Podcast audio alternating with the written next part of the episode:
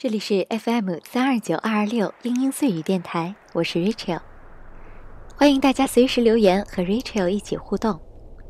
接下来我们继续我在日本系列小说《Homeless》的故事。在东京大街上和公园里，经常能看到住着的一些老人，但是他们不是乞丐，更不会乞讨。只是有着各种原因无家可归，和家人关系不愉快而出走的老人也不在少数。他们有一个专称，叫做 “homeless”。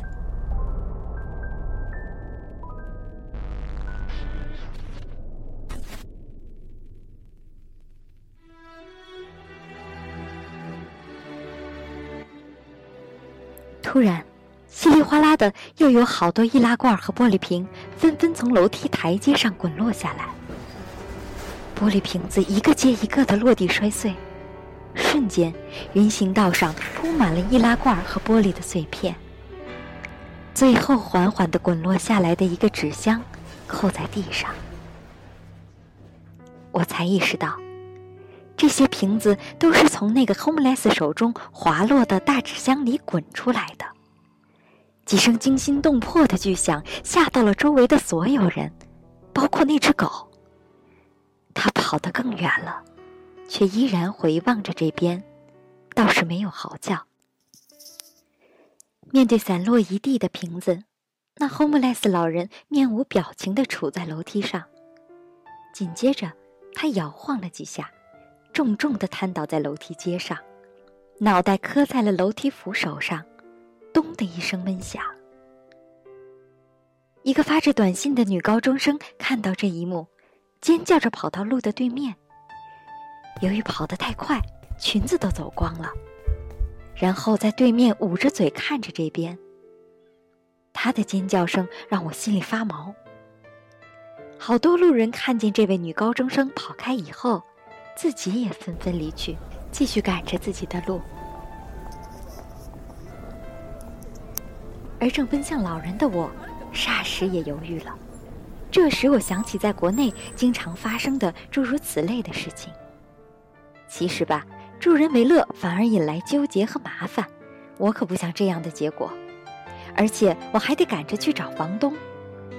我扫了一下周围，发现目睹这一幕的行人仍然继续的行迹匆匆，有的人则稍微的戴了一下口罩，往这边瞥上一两眼。然后绕过散乱的地下的瓶子和老人，加快脚步地消失在了街口的人群中。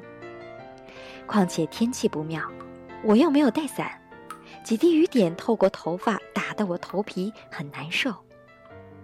于是我决定快快离去。我一转身，发现路上立刻恢复了平静，或是又恢复了嘈杂。好像什么都没有发生过一样。那只烧伤的狗还在靠在墙边，呆滞的看着那 homeless 倒下的地方。就在我也即将消失在路口的时候，红灯亮了。鲜红的颜色在这会儿格外刺眼，就像一张巨大的红牌甩了过来。那一瞬间，我似乎狠狠的被砸醒了。我在原地没动，停到了一段回忆里。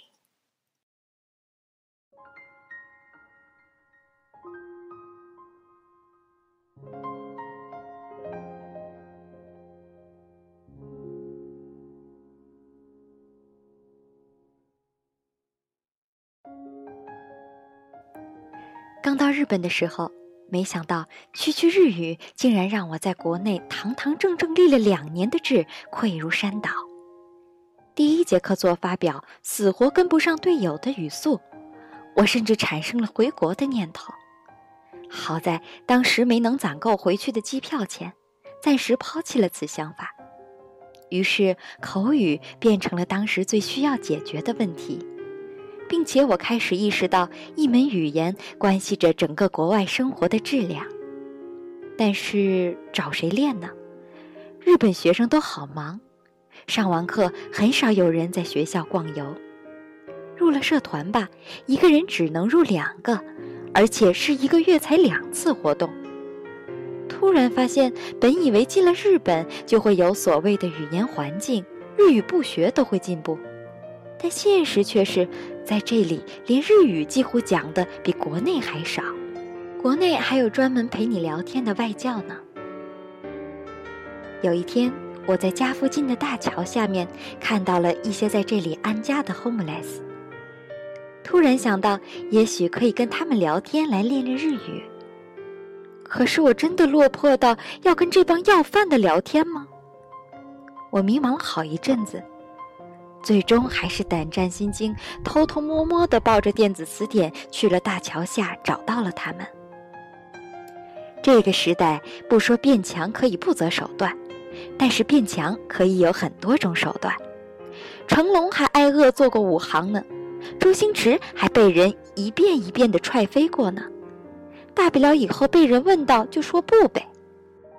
经过春暖花开，大桥下河边上，我与他们的第一次聊天，才发现他们除了味道之外，完全跟我国的乞丐是两码事儿。那天我抱着电子词典，战战兢兢地跑去找他们了。他们一听我是中国来的留学生，赶紧凑过来问这问那。有的甚至从自己的纸箱子里掏出了报纸，指着一段中国温家宝总理访日融冰之旅，问我怎么想。我操着语无伦次的日语说完后，发现自己都不知道说了些什么。欣慰的是，他们居然都不断的点头，然后就我们的中日关系进行了讨论。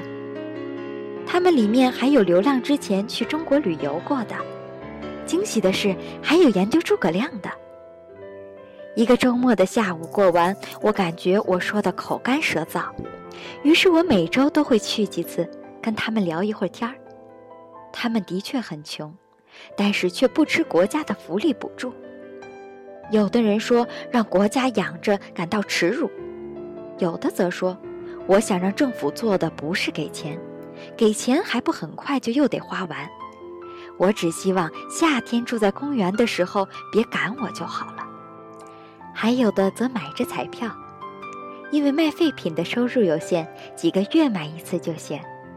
一个 homeless 老太太乐呵呵地说道，说完又把皱巴巴的彩票夹回到了破旧的笔记本里。突然，一片鸽子哗哗地落到他们中间，原来是一个瘦老头在往地上撒面包屑。看着他，我担心他的骨头会不会被皮勒得很疼。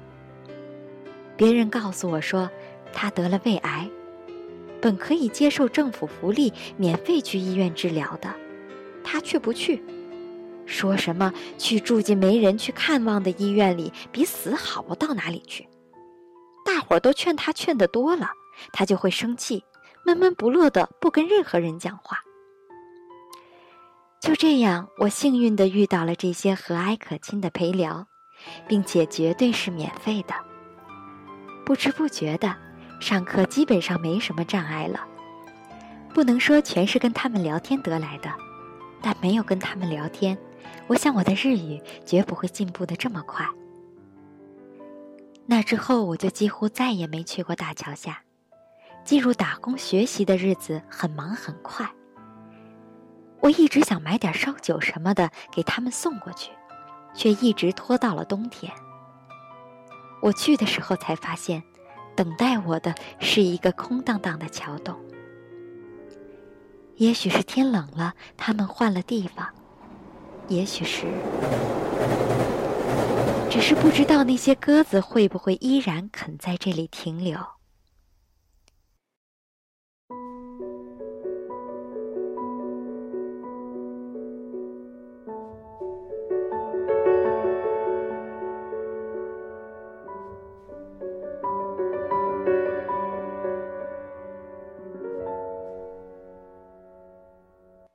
我从十字路口折了回来，老人还依然趴在悬梯上。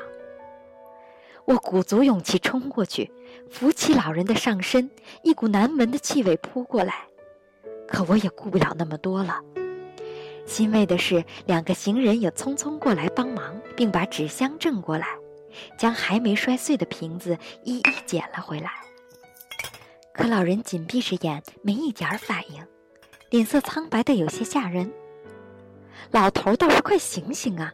我还得赶着见房东呢，我心急如焚。就在我们准备喊辆出租车送他上医院的当儿，老人终于有反应了，费尽力量似的撑开一点视线。当看到了我们，一下子把眼睛瞪得老大。我一看老人醒了过来，心里着实开朗多了。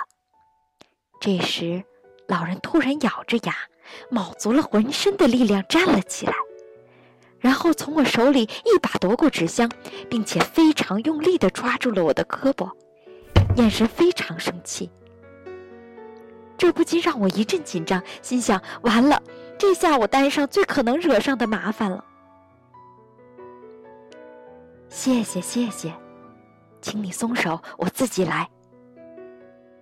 老人说这话的声音尽管很虚弱。却一字一句非常坚定，甚至没有妥协的余地。那一会儿，我也不知道说什么好了，不知原因的一阵愧疚。老人抱过纸箱，给我们又深深的鞠了一个躬。我第一次被这么老、这么脏、这么瘦、这么落魄的老人鞠躬，有点慌了。老头抱着纸箱，又回到了楼梯处，坐在了台阶上，几乎把整个脑袋都塞到了箱子里，拼命的翻腾着，好像在找什么东西。真是个倔老头，道谢就不能温柔点吗？日本的老头怎么都一个德行？电车上让座，他们嘴上说道谢，但绝对不会去做，甚至会生气。因为他觉得这是你看他们老了，已经不中用了，老到只会给别人添麻烦。没想到没有身份和工作的 homeless 也是这样，就不能学学中国的老头，别老绷着紧张的神经，去公园打个太极、遛个鸟什么的多好啊！挤公交车掏出老年卡一晃，谁不让座跟谁急，急了做司机的座都合法。想要面子也没问题，没有比在公园下象棋的中国老人们爱面子的，这才是老人该有的权利吧？我想。